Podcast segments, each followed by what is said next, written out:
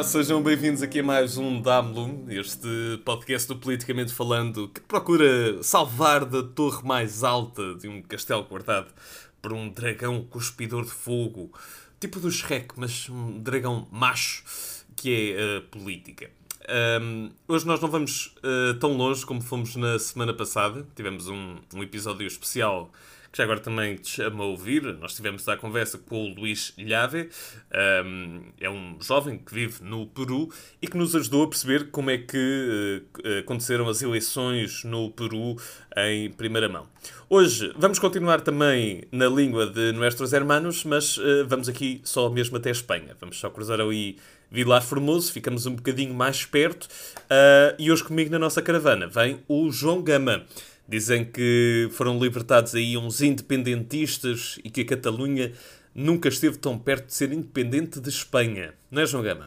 Uh, um bocadinho, diria que leste, leste a notícia um bocadinho ao contrário, Manuel Carvalho, mas acertaste no destino, vamos efetivamente para a Espanha, mais, mais propriamente para a Catalunha e tudo isto que estás a falar de terem sido libertados uns independentistas aconteceu na semana passada, mas a verdade é que a história começa em 2017, começa muito antes, mas este último capítulo começa em 2017, no ano em que foi votado o referendo pela independência da Catalunha. Como sabemos, desde esse ano que a Catalunha não é independente, mas esta foi uma ação que deixou marcas na vida política espanhola. Nove dos líderes políticos catalães responsáveis foram presos uh, na, na, altura pelas autoridades espanholas e esta semana foram libertados pelo Supremo Tribunal Espanhol depois do governo de Pedro Sánchez lhes ter concedido um indulto, ou seja, a redução total da pena. Isto também é caso para dizer que ficaram felizes los quatro, ou também não deixa de ser curioso que Sánchez, o primeiro-ministro espanhol, um, perdoou os líderes políticos que fizeram tudo para que a Catalunha fosse independente de Espanha. Queria só notar as, as metáforas espanholas, vou, vou ficar atento para saber qual é que, qual é que introduzes na próxima, na próxima questão. Um, sim, vários membros do governo espanhol, incluindo o próprio Pedro Sánchez, defenderam estes indultos como um passo significativo para uma reconciliação entre a Espanha e a região de Catalunha. Sánchez justificou esta decisão de tirar nove pessoas da prisão como um gesto de convivência com milhões de catalães, mas o, o, próprio anúncio foi caricato e é assim que percebemos que este assunto está muito longe de ser consensual em Espanha. Às críticas dos setores mais conservadores, de direita, juntam-se também as críticas dos independentistas catalães. Por exemplo, o anúncio de Sánchez chegou a ser interrompido por manifestantes a gritar pela independência da Catalunha e pela amnistia dos prisioneiros. De um lado, há quem não acredite nos indultos e no outro, há quem não acredite que os indultos sejam suficientes para resolver o problema de fundo que se vive na Catalunha. Olha, João Gaba, e que saudades que eu tenho que alguma sessão do Parlamento seja interrompida por manifestantes. Isto realmente com a pandemia já não é o que era. Mas já vamos então fazer essas contas de, que, de quem é contra e quem é a favor. Um, antes eu tenho que te fazer esta pergunta. Quem é que são os políticos que vão ver as penas perdoadas? Eu lembro-me, um dos principais nomes um, deste separatismo catalão era Carlos Puigdemont, mas admito que depois disso ultrapassa-me um bocadinho limitações que, que, se, que, se, compreendem, mas acertaste muito bem no nome de, de, de Carlos Puigdemont. E, e, e, para isso vamos voltar a, a viajar aqui no tempo e, e, vamos regressar ao referendo de independência da Catalunha de 2017.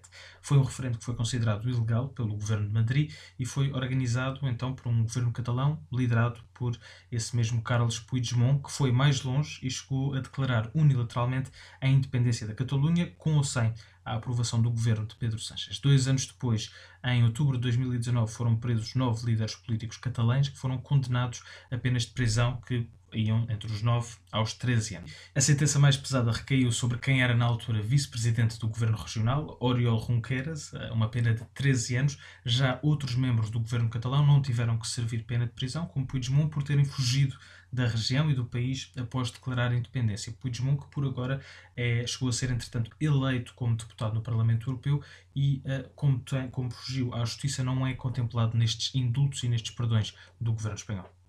Mas estes indultos são defendidos pela maioria dos espanhóis ou vamos ter aqui uma outra fratura no país de Nuestros Hermanos? Ou, ou, no fundo, quem é que está do lado de Pedro Sánchez e quem é que não está?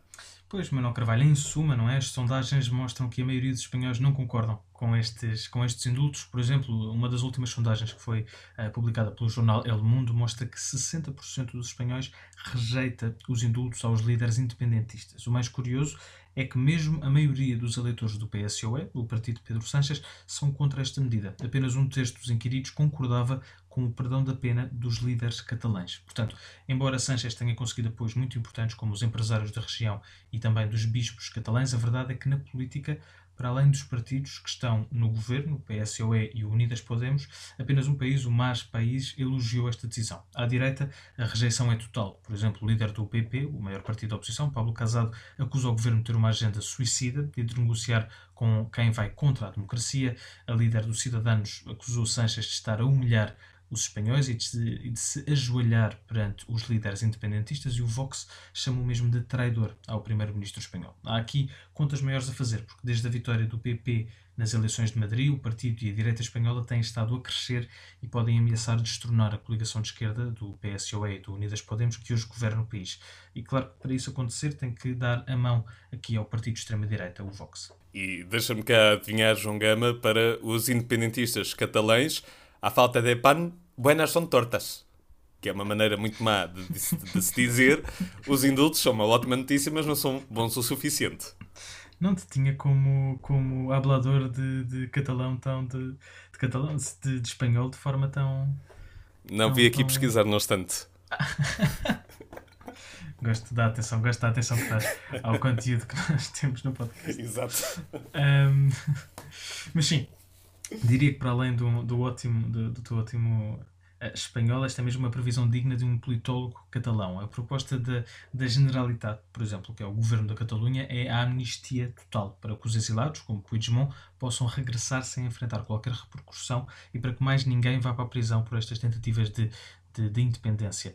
Uh, os indultos podem aumentar ainda a tensão entre os dois maiores partidos pró-independência da Catalunha, a ERC e os Juntos pela Catalunha. Porquê?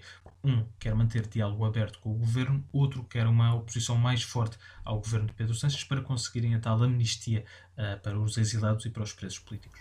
Portanto, resumindo e baralhando, esta é uma jogada política que divide aqui os espanhóis, não é completamente aceite pelos independentistas, que querem mais, e, ao mesmo tempo, é consensualmente criticada pelos setores mais conservadores. Portanto, ocorre tudo muito bem ou ocorre tudo muito mal. Acho que. Imagina, imagina esse, esse, esse tema de conversa entre os conselheiros de Pedro Sanches. Acho que sim, acho que é a conclusão. Vamos estar aqui para acompanhar uh, num próximo episódio. Certamente irá dar uma série da Netflix, assim um género de casa de papel, mas, mas para a política espanhola. Vamos, vamos ver pelos próximos episódios, Manuel. João Gama caso para dizer: monta um circo e me crescem los enanos. Não sei exatamente o que é que isto quer dizer, mas em português é monta o circo e crescem os anões. Acho muito engraçado e quis deixar aqui para vocês.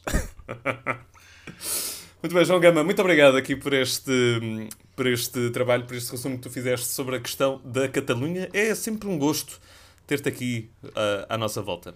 Fui-me embora muito rápido, espero não falar contigo nos próximos 25 dias. mas não ficaria triste, a verdade é mas essa. Mas gostei muito. Mas, mas, mas, mas gostei muito, gostei muito dos, dos, das, dos, dos ditados espanhóis que foste, foste desencantando aqui durante, sim, durante sim, este, sim. este podcast. Fui buscá-los a um site que se chama culturaspanhola.com.br. Deixo aqui também a dica para todos os que quiserem. Certamente nada estará, nada estará enganado nesse site. Parece, parece sim, também acho que não.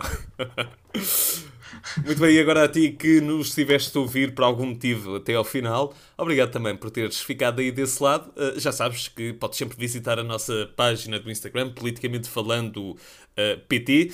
Podes lá deixar qualquer dúvida que tenha sobrado sobre esta questão, ou podes também deixar qualquer uh, sugestão aqui para nós um, fazermos um episódio uh, no, no Damlum. E entretanto, convido também a ouvir o nosso outro podcast, o uh, No Meu Tempo é que vai ser, onde temos lá conversas com algumas das caras mais proeminentes da política nacional. Um, depois podes também deixar qualquer crítica que quiseres lá no nosso Instagram.